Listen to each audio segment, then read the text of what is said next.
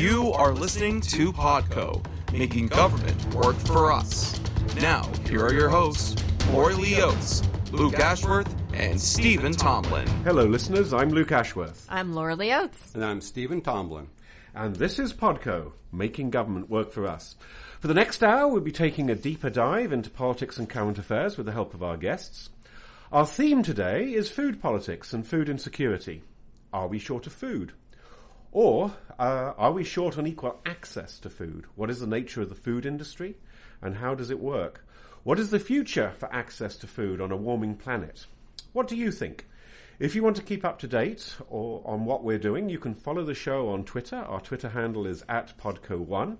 Like our Facebook page at PodcoCHMR, and our email address is podcocHMR at gmail.com.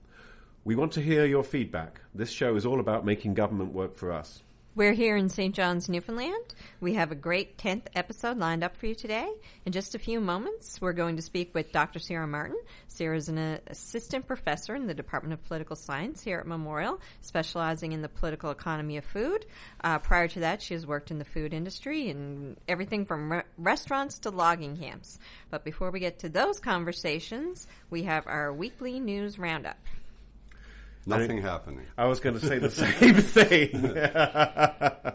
International Women's Day. The struggle continues.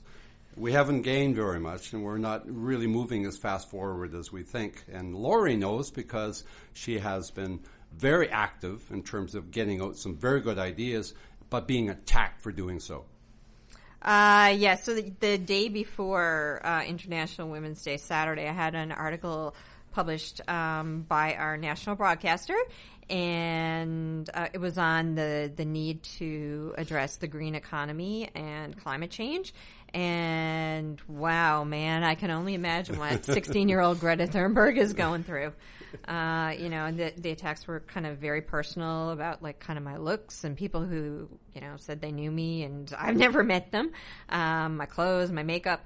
Um, so yeah, still a ways to go, but I did ha- have some good things happen on International Women's Day. Um, Dr. Furey, uh, Dr. Andrew Furey, who's a candidate for the leadership, uh, met with some feminists, including myself, and we had some great discussions about gender-based analysis plus, um, the need to fund daycare, um, gender-based violence. He's actually quite knowledgeable on gender-based violence. I found out because he, um, ten percent of his clientele is an orthopedic surgeon. He said are cases that come to him because of gender-based violence, and we talked about getting women on the ballots. So, so that was a really positive development. I, like I kind of love that the the first policy issue uh, he embraced has been gender and I was at Government House for the Empowering Women's Sharing Circle, we called it, with um, the Lieutenant Governor Judy Foote, and, and some more great discussions about things like gender-based analysis and, and getting more gender-based analysis plus done in government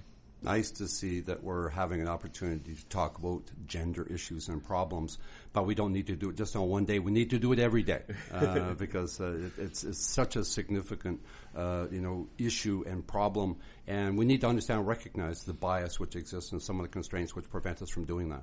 And the great thing was we talked about it as institutional change in government and training the public service on gender-based analysis plus and, and, you know, making it possible for the kind of the minister of status of women to be able to send cabinet papers back if um, they don't have good gender-based analysis plus. Uh, and the, the plus standing for intersectionalism and looking at what does this mean for indigenous women? What does it mean for disabled women? What does it mean for working class women or immigrant women? Um, women who you know English isn't their first language. Uh, so so I'm really kind of loving the conversation that's emerging around gender policy right now. And gender needs to be part of every decision. Needs to be part of the calculation and the evaluation. And that takes us nicely, I think, into the Premier's leadership race. Which is actually focused on ideas and public policy. or at least the two candidates are kicking it off as a focus on, on ideas and policy, and, and that's that's a good thing. Yeah, no, I agree, and it, it's uh, uh, something that, that concerned me. I mean, it, maybe this is, uh, in that sense, we're starting with some of the good news stories uh, here, is it has now turned towards policy, even to discussions about uh, cuts at MUN, which is interesting. And Andrew Furey, of course, is uh, somebody who was coming into the game with uh, a background in medicine and, and a focus in, on looking at, at health and, and problems associated with, with health, but, but other issues as well. And John Abbott, who's a, a former uh, deputy uh, minister and has been involved in uh, mental health and, and, the rest of it, is also focusing to a certain extent on health, but other issues as well, including the idea of memorial cuts. no, no, he's talking about uh, raising the tuition freeze. That's right. Yeah. So, so he's he's willing to let MUN have money. exactly. Yeah. He's, he's, he, he recognizes you can't cut on both ends. he's embracing some of the things Lori has been saying and, and pushing on, on, on on, on yes. Twitter and so on. Now he shared my climate change article, and he says mm. he's he's interested in building a platform based on those kinds of ideas. So he's interested in addressing climate change. He's interested in addressing green economy. There was lots of stuff in there about Memorial being part of the service economy. So yeah, I think we're off to a good policy start. wow. Good news. it's not status quo, status quo. We actually are having discussions and understanding that we are kind of in a point of, of crises and all, you know, a number of uh, policy failures. And there's a, there's a, you know, an effort, at least a desire to begin to address some of these issues. And coronavirus. Aha. and you know, the only thing I can think of to say about that is like, God, isn't Trump just terrible?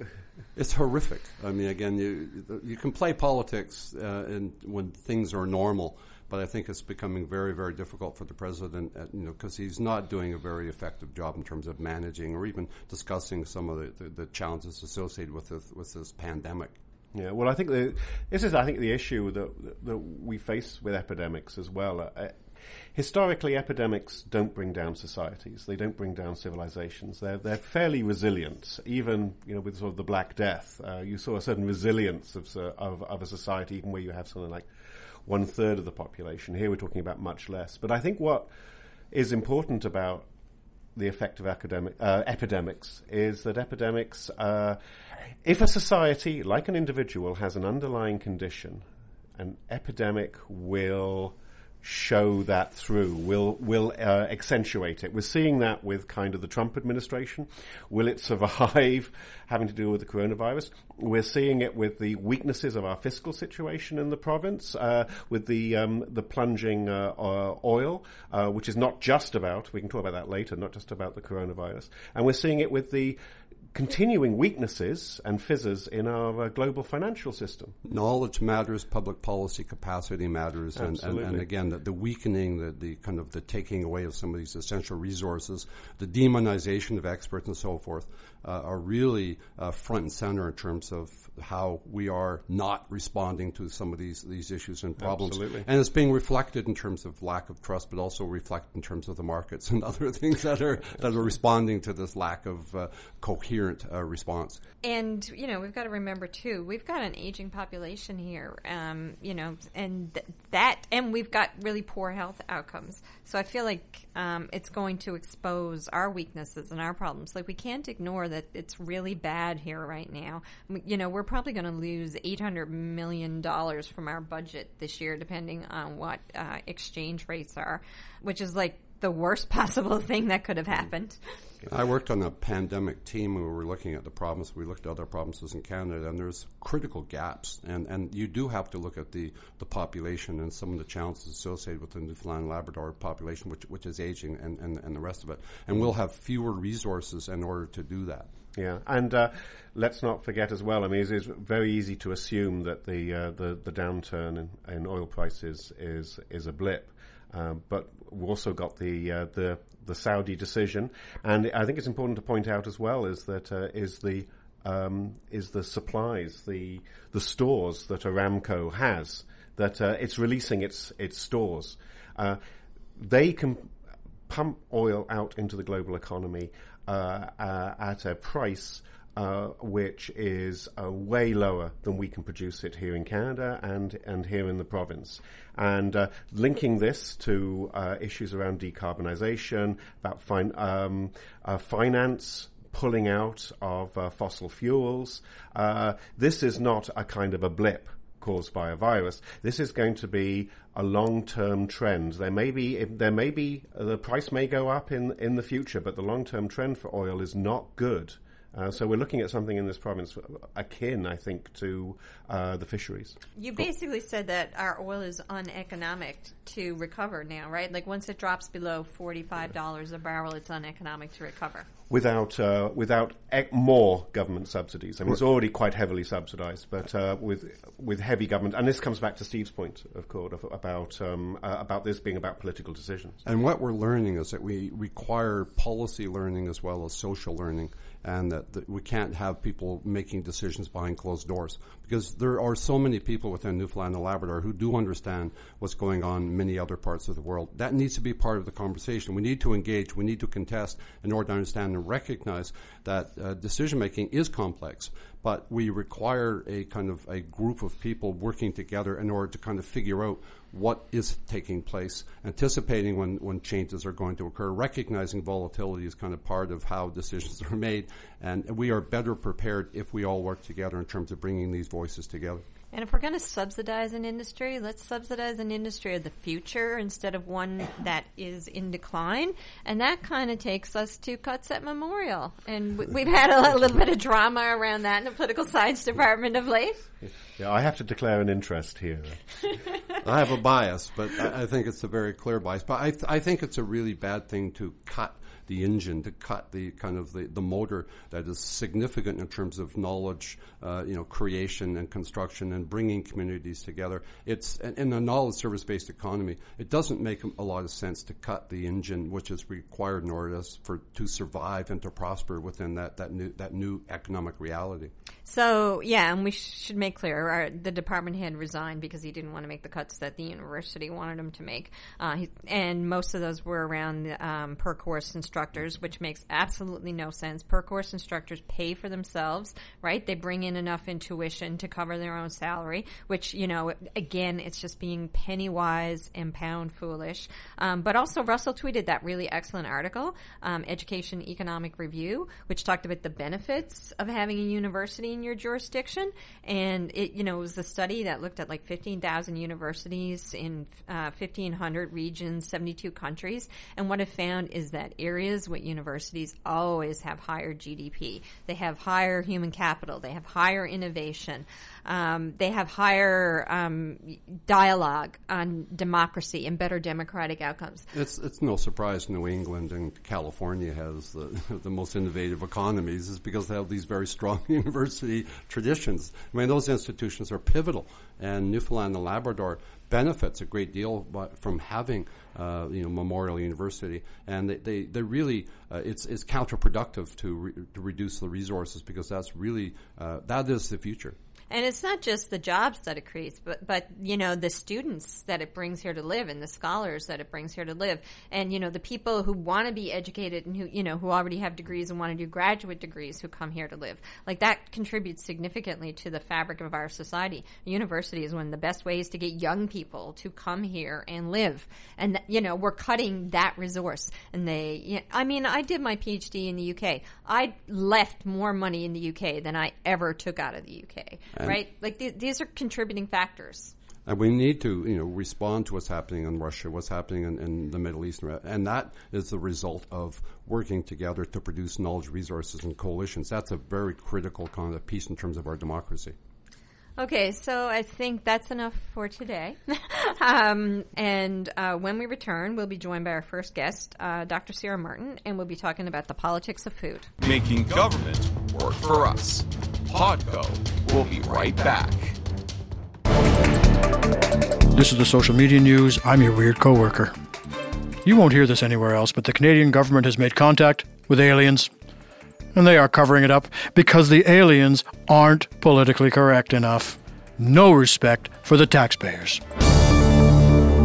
Social media isn't journalism, so why does our government give billions to social networks while Canadian newsrooms die out? Visit friends.ca to learn more. Authorized by Friends of Canadian Broadcasting. You are tuned to 93.5 CHMR FM, broadcasting live from the campus of Memorial University in St. John's, Newfoundland.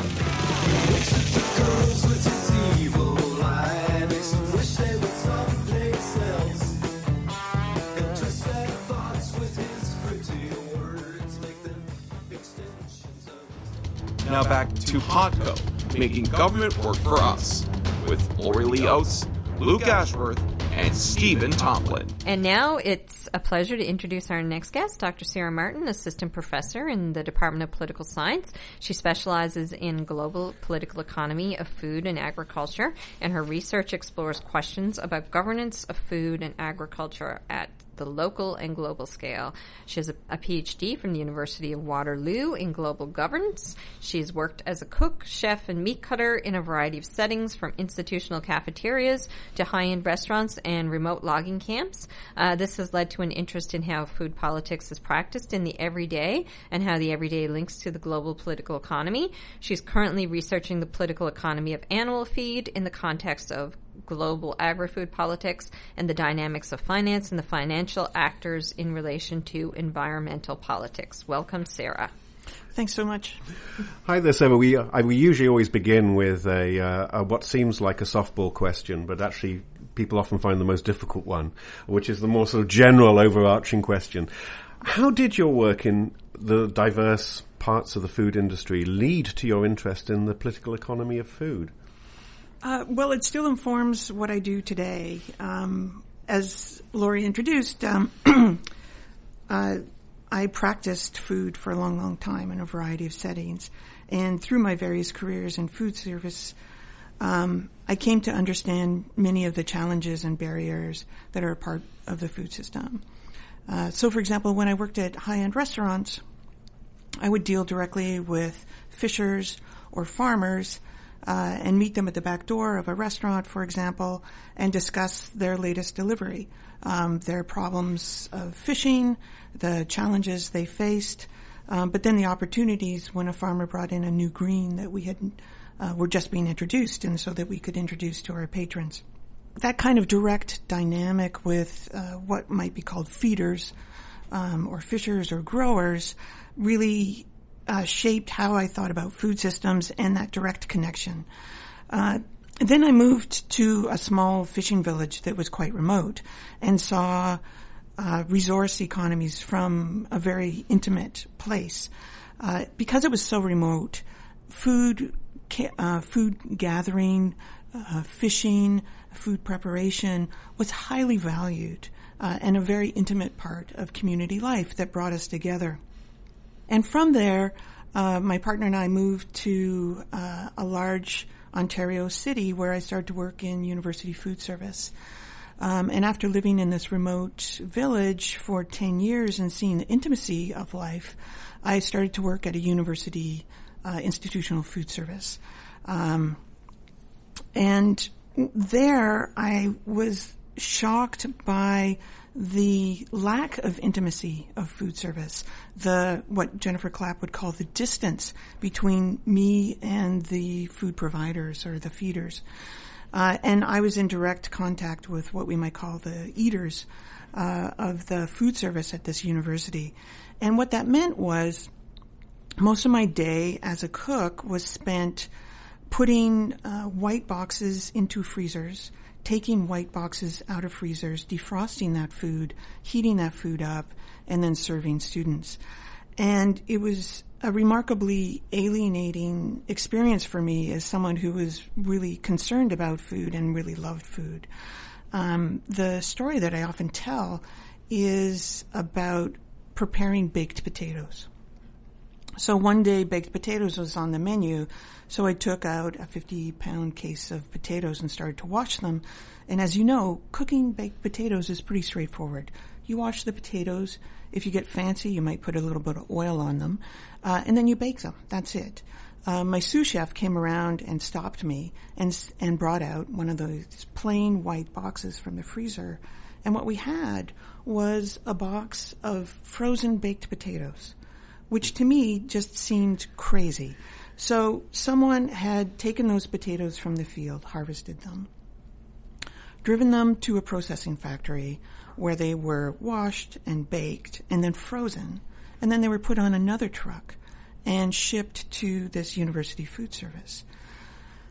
And at that point, I understood just the craziness of this system. Um, so thinking about supply chains and the intimacy of the back door of the high-end restaurant, the intimacy of potlucks in this remote fishing village, and then this kind of alienating um, work that I was doing for this university food service. And I also became really concerned, not only because of my own self-interest, but the workers I worked beside, who had worked in this university food service for sometimes 20 or 30 years. And they would talk about how they used to cook dinner. So there used to be six cooks who would cook for 800 um, people in this residence, whereas I worked with someone who's part time to put out food for about 800 people, and I could do that because of this prepared food uh, that was basically just heat and serve. And so what I came to understand was beyond the intimacy of cooking, there was this huge network or structure of supply chains and politics behind all the different food preparations that I had experienced, from remote logging camps to this remote fishing village to this uh, sort of industrialized institutional food service that I was doing. And also understood sort of the de-skilling that happened uh, once we went into this sort of industrialized frozen heat and serve food. So I really became interested in these varied political economic structures that facilitated um, me thinking about what are the politics behind this? What were the opportunities? What were the barriers? What are the challenges of this uh, dynamic global uh, political economic food system? In your recent work, you've become interested in how food production influences the environment. Um, and there's been much talk recently about how high meat and dairy diets contribute to global heating. Last year we had the 11,000 scientists sign off on the idea that um, we need to move to plant-based diets. Uh, would a shift to a high plant-based diet help fight climate change? Uh, this is a great question uh, and quite timely because my colleague Ryan Katz-Rosene, who's at University of Ottawa, and I have a book coming out next month uh, with McGill Queen's University Press uh, called Green Meat question mark sustaining eaters, animals, and the planet, where we look at the question of meat consumption. Uh, because exactly of what you suggest is that this is uh, meat environment problem is getting more and more attention. Um, and what we talk about in this book, and we have a number of different authors who, from everything from Tony Weis, who suggests that um, the industrial food system is uh, the industrial food system, especially around meat production, is remarkably violent, especially towards animals. And he talks about literally the billions of animals that are killed every year for our consumption. And so we have an essay from him, but we also have an essay from a young scholar at Concordia who talks about her intimate experience in Italy with eating a meat-based diet and what that meant for how she thinks about food. Um, and so our primary argument in the book is that we need to look at the various forms and scales of agriculture in order to really look at this uh, so-called meat environment problem. And how we sort of um, how we framed it is that there's three sort of dynamics going on right now. Uh, there's this idea of modernizing meat, is that there's nothing fundamentally wrong with meat production, but it just needs to be more efficient and use resources more efficiently. Um, a second sort of pathway is this idea of replacing meat, and that's the idea of going to a plant-based model. Um, and so we're also thinking about with replacing meat, what are we replacing meat with? If we are replacing meat with highly processed soy from Brazil, where we know that there's uh, environmental challenges around um, industrial soy production, is that actually really changing um, the scales and the kinds of forms of, uh, let's say, protein, for lack of a better word, um, this replacing meat? Um, we have to really look at how, uh, what exactly are we replacing meat with? Um, so, for example, if we look at something like the Impossible Burger or some of these other uh, what are called analog meats, I think we also have to look at some of my research has looked at a lot of the more popular uh, analog meats are actually being invested in and supported by, for example, Tyson or supported by Maple Leaf, uh, large meat producing corporations, and they actually aren't changing their underlying business model. They're just uh, diversifying it a little bit. So I think we have to look very carefully. Um, it's more, it's quite complicated. Um, a final sort of pathway. So there's the modernizing meat pathway, there's the replacing meat pathway that we talk about in the book, and then there's the restoring meat pathway, which is regenerative agriculture, which actually uh, places animals at the center, but at a very small scale way. Uh, and so we basically argue that there's nothing fundamentally wrong with consuming meat itself, but we have to look very carefully at where that meat comes from who's producing it, uh, who's losing from producing that meat, and who's benefiting from producing that meat. And that if we think about regenerative agriculture uh, that includes animals, um, that that's a a possibility that we need to think about. That it's just more complicated than saying no meat or only meat. And so we're trying to think about the various forms and scales of agriculture um, and supporting something that is environmentally um, less harmful, maybe I, should say. So the coronavirus, I suspect, is going to uh, launch a lot more interest in terms of meat production and, and, and, what we eat. So you also studied the link between the financial sector and agriculture. How does this relationship affect the kinds of foods we serve at our dinner tables? Yeah, so I think um, I just want to talk uh, touch on the coronavirus because I think that's really important. Mm. Um, a lot of these epidemics are um, connected to, although the coronavirus isn't necessarily, it's not exactly clear, but a lot of the serious uh, diseases that have come recently, for example, SARS, have come out of uh, interaction between industrial agriculture and humans. Mm. And so we have to think carefully about these sorts of dyna- dynamics. Um, industrial agriculture produces a lot of problems, and certainly environmental problems. So connecting that to your question about what's the role of finance in our food system, what's the role of financial actors in our food system, um, I've looked at something called the financialization of agriculture, and what this is is that financial actors are increasingly involved in agricultural production and shaping agricultural production and food systems.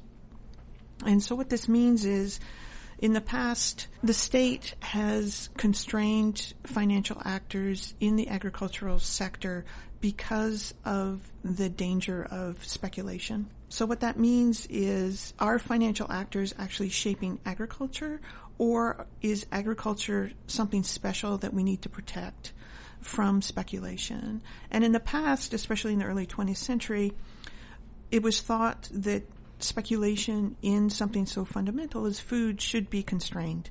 Whereas over the last couple decades, we've had light touch regulation, especially in the financial s- sector. So what this means is financial actors at various scales, from institutional uh, actors, in, in, institutional investors like the Canadian um, pension plan, have become increasingly investing in things like farmland, increasingly investing in things like agricultural commodities.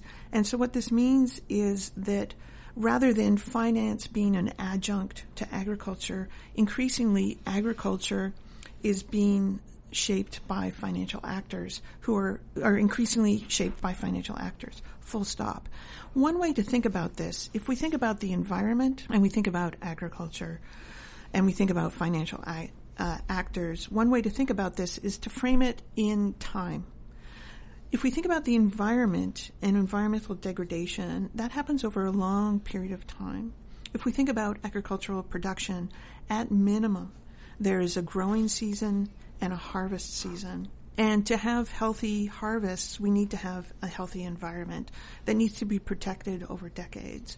Whereas financial actors are really interested in the quarterly profits of companies um, or the quarterly cost of commodities. And so I was very interested when you were talking about oil prices because um, my concern is that generally uh, I should, my concern, so this is a little sidebar.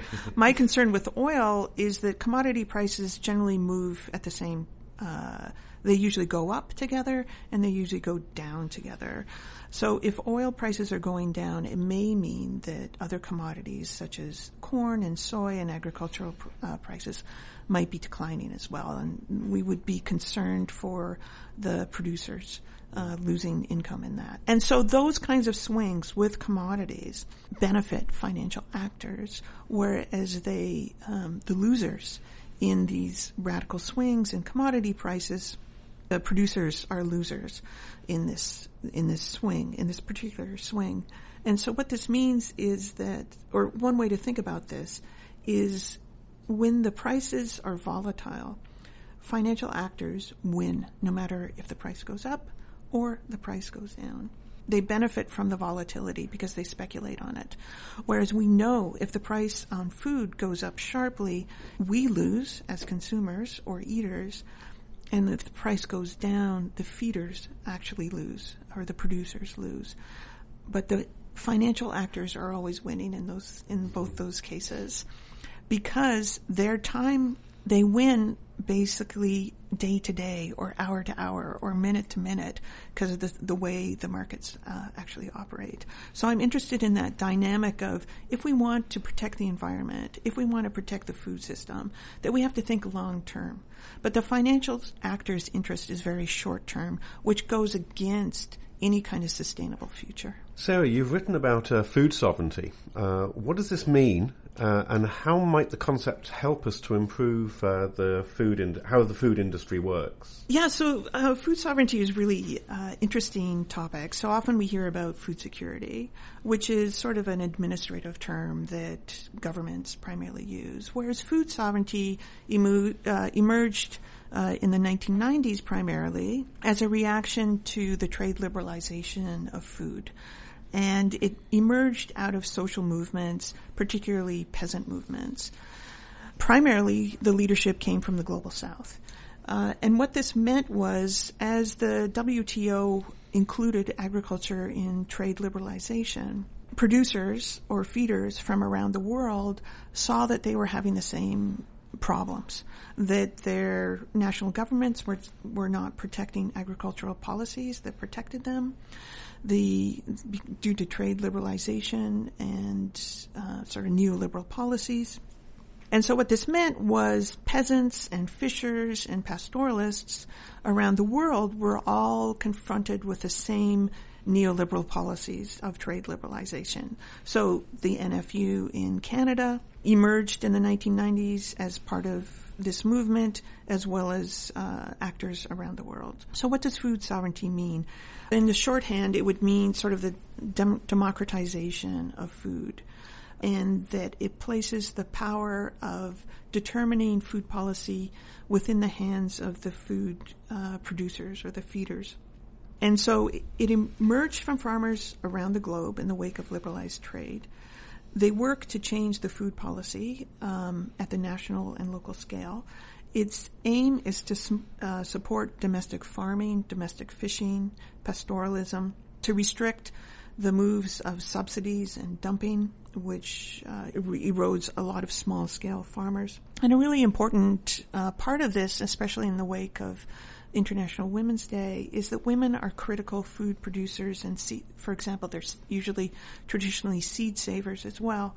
And so there's a gendered um, dynamic uh, in a sort of emancipatory way with food sovereignty.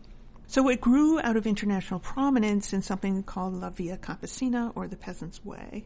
So it's an interesting, in Canada, it really has sort of taken off in social movements since about 2010 when the People's Food Policy Project started where they had meetings across Canada with small food producers and eaters to sort of think about how food sovereignty could be implemented in Canada.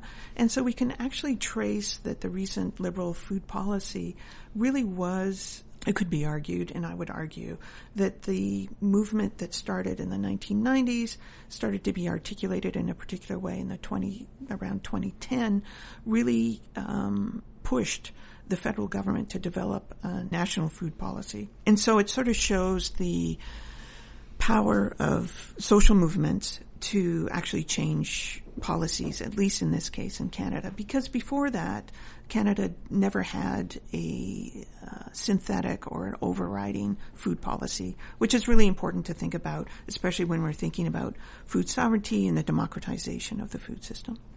If you were asked to predict the best worst case scenario for how the global food industry develops over the next few decades, what would they be? So I was really interested to hear your conversation about um, the coronavirus because I think the food system is also a way to think about inequality um, and the underlying political economic systems, um, as well as the sort of environmental infrastructure that supports a healthy food system. So I think uh, the worst case scenario is that the food system will continue to be a place where we see inequality financialization and environmental degradation uh, sort of manifest. But it's also a place where we can see food sovereignty emerging uh, in a way that is that implements uh, equity, uh, for example, gender equity, that produces um, a regenerative agriculture that pushes back against uh, environmental degradation and helps to at least slow climate change. And I think it's also important, even more urgent, as we're thinking about the oil. Uh, industrial agriculture is dependent on petroleum. And so if we really want to change the food system, one way is to think about it is to move away from our oil dependence. So for example, synthetic fertilizers, pesticides, insecticides are really built around the petroleum uh, a petroleum base. And so what this means is if we implement food sovereignty, if we inter- implement um, equity within the food system, if we support workers, if we support uh, feeders, fishers, growers, um, the folks who are developing, uh, who are taking care of our food, then I think we can think about how do we create a healthy food system that is going to regenerate the planet, regenerate workers' rights, regenerate uh, gender equity, then I think we have a, a, huge opportunity here. But it's also a way to think about an inequitable food system is a way to um, is an in, is a is a indicator of an inequitable political economic system and environmental degradation. So I think those are two ways to sort of think about it. There's a great opportunity, um, but there's uh, there's great concern too. Thanks so much, Sarah. I mean, it really points out how food is is still so important and how it sits at the middle of all these questions about industry, finance, gender inequality. And I think one of the fascinating things there was the role of time, uh, with uh, thinking in decades, thinking in days, thinking in quarters, think the different um, the different way that different actors are thinking about different times and the, the friction that causes. And I suppose the other thing about all of this is that um, always a conversation with you about food politics. You can never look at your dinner in the same way again. Uh, and I don't think I'm going to be ordering the uh, baked potato. For lunch. Not in the cafeteria. Anyway. Not in the cafeteria. anyway, we want to hear from you. How has food politics affected you and your community? You can follow the show on Twitter. Our Twitter handle is at Podco1. Like our Facebook page at PodcoCHMR, and our email address is podcocHMR at gmail.com. Making government work for us. Podco. We'll be right back.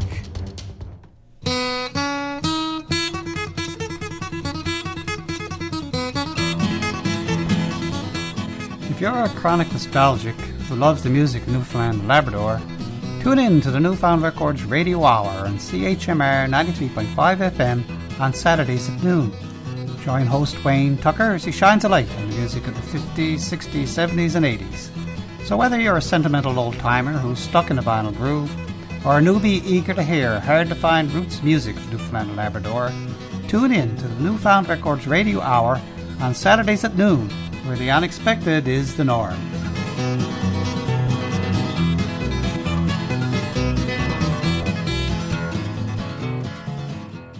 Volunteering. It can begin with the simplest of gestures a gift of time, energy, commitment.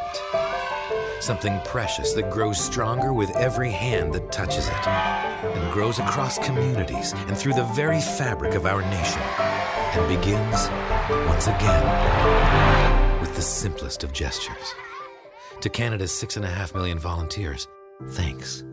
A message from Volunteer Canada, the Government of Canada, and this station.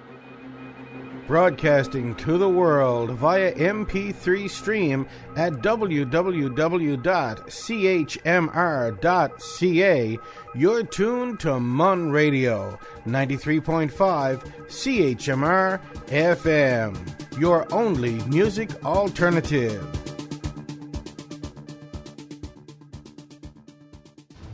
Now back to Podco, making government work for us, with Lori Lee Oates, Luke Ashworth, and Stephen Tomblin. Welcome back to Podco, making government work for us. Uh, Susan Hawkins was going to be our guest uh, on the second part of the uh, Podco broadcast today. Um, she's the program coordinator at Food First NL, but unfortunately, she has uh, come down with an illness and, and can't make it.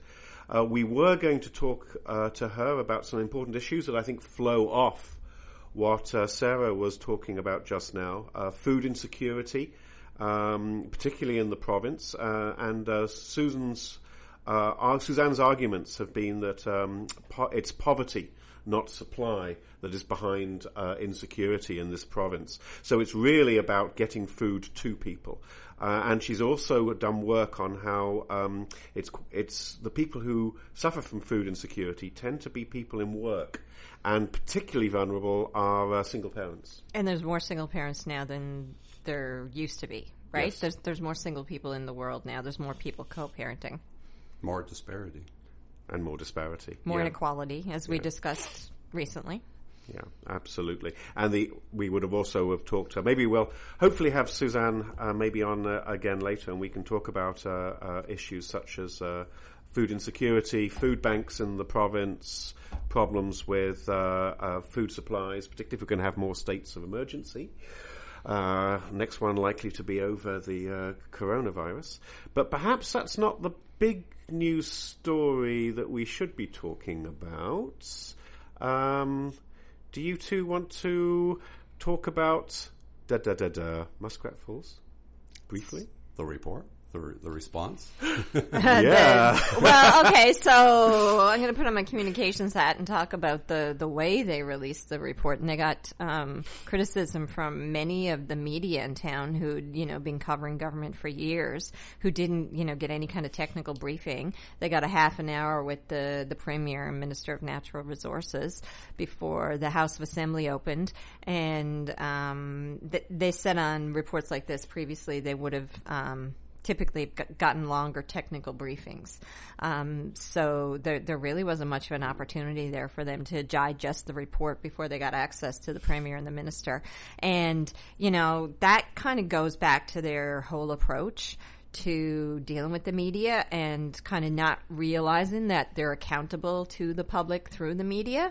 And, um, you know, one of their big problems as an administration is they really haven't been trusted by the media um, because they don't make themselves available. And when the media doesn't trust you, right, the public senses that, and then the public doesn't trust you. They could have taken full advantage of this. They have an inquiry which is really critical and it lays out all the challenges and problems in terms of past decision making. Uh, so it really is. It's it's really surprising that they didn't understand and recognize this is a real asset that they could actually go out there and saying.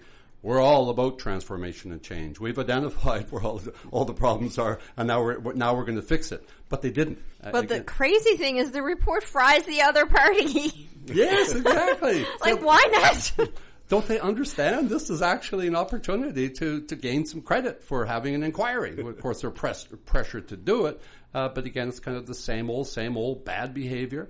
Uh, they, they don't fully understand and recognize that this could have actually been something really positive for them kind of going forward. Certainly, you know, something that I think the, the people who are now uh, competing for the leadership probably would have preferred them selling this in a way uh, that would actually help them in terms of making them the agents of change or, or again, creating this impression they are about fixing some of the problems which we've inherited from the past.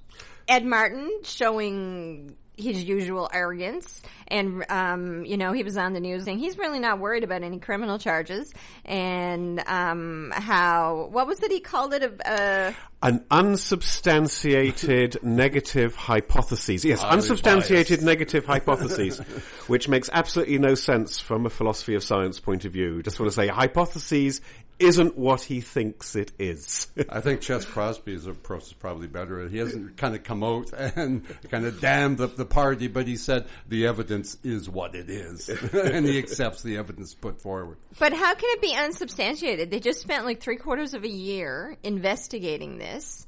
And there's 1,100 pages of documentation, and it's unsubstantiated. It's no longer hypothesis after you've done the research. well, it becomes a, becomes a scientific theory then. Well, it helps to explain how is it they continued to go along this path despite clear evidence that this probably wasn't a good idea. You have this report and then say it's it's biased, uh, despite the fact that the focus was on having various kind of views and perspectives and the data all assembled. Uh, it is again, it really is astounding that after all of this there still isn't on the part of those who kind of put this into play an understanding that this was a bad idea and it was poorly executed. and it's being referred to the police, but the citizenry doesn't really have a whole lot of faith in the police. Um, and we, we were looking at the white collar crime division of the RCMP, and all the um, kind of feedback on them is that they're under resourced. They take a long time. Um, I mean, it seems like we got a white collar crime problem. Right, that um, it's it's just not being dealt with. But I, th- I think the very clear narrative is that public policy matters. Having oversight matters. And that, you know, what we have to do now is have a real adult conversation about reform and hmm. making sure that we're actually dealing with the issues of the citizens, dealing with the issues of the earth based on evidence, based on oversight. And again, welcoming people contesting ideas. It's, it's, it's good for democracy. But we had, again, a report demonstrating that there's this kind of control over knowledge construction and dissemination. There's a lack of engagement, and that's a very bad thing, and it produces bad outcomes. I, I know what you mean. I mean, this, if anything, shows the desperate need for democratic reform. I noticed some people on Twitter were trying to say this isn't about democratic reform. Uh, this is about something completely different. But actually, no. This is. Uh, it, it really does show up the the fizzes, the the weaknesses uh, in in in our political system. Decision making is a technical political balancing act, and I think one of the things coming out of that report is that we actually more we need to rely more upon evidence, and we need to rely upon oversight, and that requires building those knowledge resources and you know helping institutions like MUN in order to ensure that we do uh, have the capacity or the ability to to contest and to to come up with better outcomes and, and, yeah, and to have that correct. kind of conversation. And I think you know this sort of linking back to what both both you're saying, Stephen, you're saying, Lori, here on this is that one thing this province really hasn't done is the hard, difficult work of economic development. What we've become obsessed with, and this is what links Muskrat Falls with the offshore. It links with the older crises uh, like the greenhouses, like the railways, is that governments have tended to look for a get rich uh, quick scheme. They'd rather be digging for buried treasure than actually going out and trying to, the difficulty of building a career. Uh, to put give a sort of uh, individual analogy, and you know the attitude around Muskrat Falls isn't that different from the attitude around the offshore oil, uh, and we are also in both cases staring down um, what in the long term is very very bad news.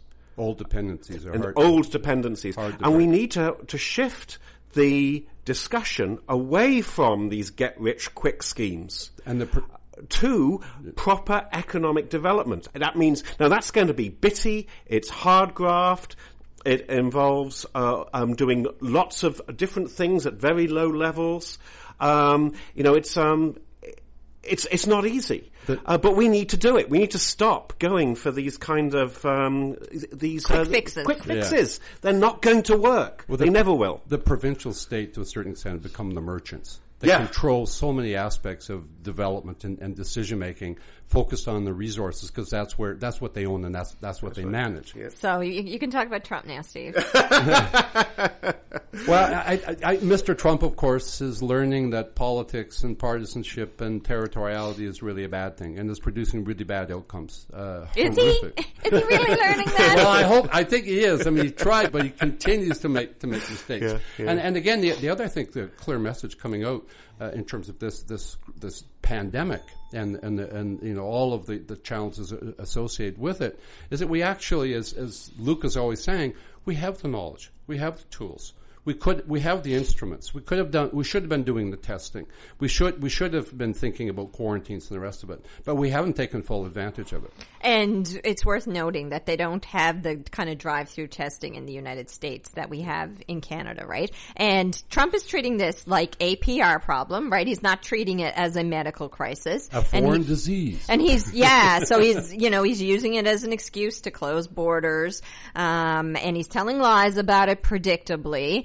Um, but but they are not telling people to avoid going to their doctor's offices, and you know so it's going to get spread around. And and we know that if you take precautions, this doesn't peak in the same way. You don't you know not as many people get it, not as many people die, and. The other concerning thing is they don't have universal health care in the U.S. No, no. Yeah, and I think this is the the point about an epidemic uh, is that epidemics don't bring down societies. You know, even really awful epidemics don't bring down societies on their own. But what epidemics do reveal, they flush out and show you all the problems your society has, all the fizzes, all the weaknesses. You know, in in our problems, we haven't even got a case yet, but already it's exposing our dependence on oil. Uh, it's exposing the inequality in our society. In the United States, it's exposing the fact that it's um, it has a very expensive healthcare system that's not universal. It's exposing its lack of sick leave and protection for it, for individuals. You know, it exposed different things in China, and there were there were problems in China as well, particularly over governance there. So that's what an epidemic does. It's kind of like a dye test in your society, and it reveals very starkly the problems that are, that are there. The virus itself is not an issue, but it's yeah. when that virus collides with uh, with our society, we see where our problems are. So I think in Newfoundland Labrador, with the result of the Muskrat Falls inquiry and within the United States, people have come to recognize and understand we need less politics, we need more public policy, the building of public policy, the building of the institutions in order to improve outcomes. And I think that's a, you know, there is going to be great pressure in the United States in, tor- in terms of building, taking advantage. I mean, the Americans have incredible resources that they could use, could employ, but it needs to be managed and there needs to be political will. But I think Luke is right in the way, you know, it's exposing the weaknesses in our society because, you know, we haven't reduced the deficit. We haven't paid down the debt. Uh, we haven't diversified our economy and gotten off the dependence on oil. And we, you know, haven't protected our institutions. And, you know, so now $800 million lost from our budget is a huge problem. That's it. Massive. There are outcomes in terms of not doing the right things. Yeah, that's exactly. Yeah. And yeah, I mean, there, there's been a narrative out there too that there was nothing that could have been done about it, hmm. right? You know, I've been trying to fight that in a way, and some people don't like what I'm saying, but we've got the the lowest uh, income tax in Atlantic Canada, while we've got the highest incomes. We are not taxing in. Um, I guess unincorporated areas. We're not getting the value out of the Newfoundland Liquor Corporation that we should be. We've got fees that are 25% of what they are in other provinces. So, I mean, in 2015, when this government came in, they had room to move. And I, I think a lot of the problem was that they didn't know how to sell it politically. Whether we have oil and gas dependencies or dependencies on hospitals and doctors to deliver services, these things can be changed and transformed. Um, Yeah. Those in positions of power say these things can't change. Uh, well, they have an incentive in terms of saying they can't change, but they actually can. Yeah, I think you know this is all comes down to, and we've discussed this before, the three of us, uh, is we have so much here. There's so much good human capital. There's so so so much that's going for us, but there's one resource that we severely lack, and that's political will. And you can even see it in the kind of cynical sort of shrugging off you get of people on, on Twitter uh, uh, who will just say, well, you know, what can we do? We can't get rid of our dependence on oil. We can't do this. We can't do that. And, you know, that's, that's our biggest weakness. Well, yeah, and I think the narrative is out there now. Muskrat Falls ruined everything, and there's nothing we can do about it. Yeah. We yeah. need- I think it's a bad, bad narrative. Yeah. And the, the further along this goes on this path, the less we can do about it. Absolutely. And this is why we need democratic reform. This is why we need, even just talking about democratic reform and imagining different futures is a positive thing. If I was Andrew Furey and John Abbott, I'd be asking for my entry fee back about now.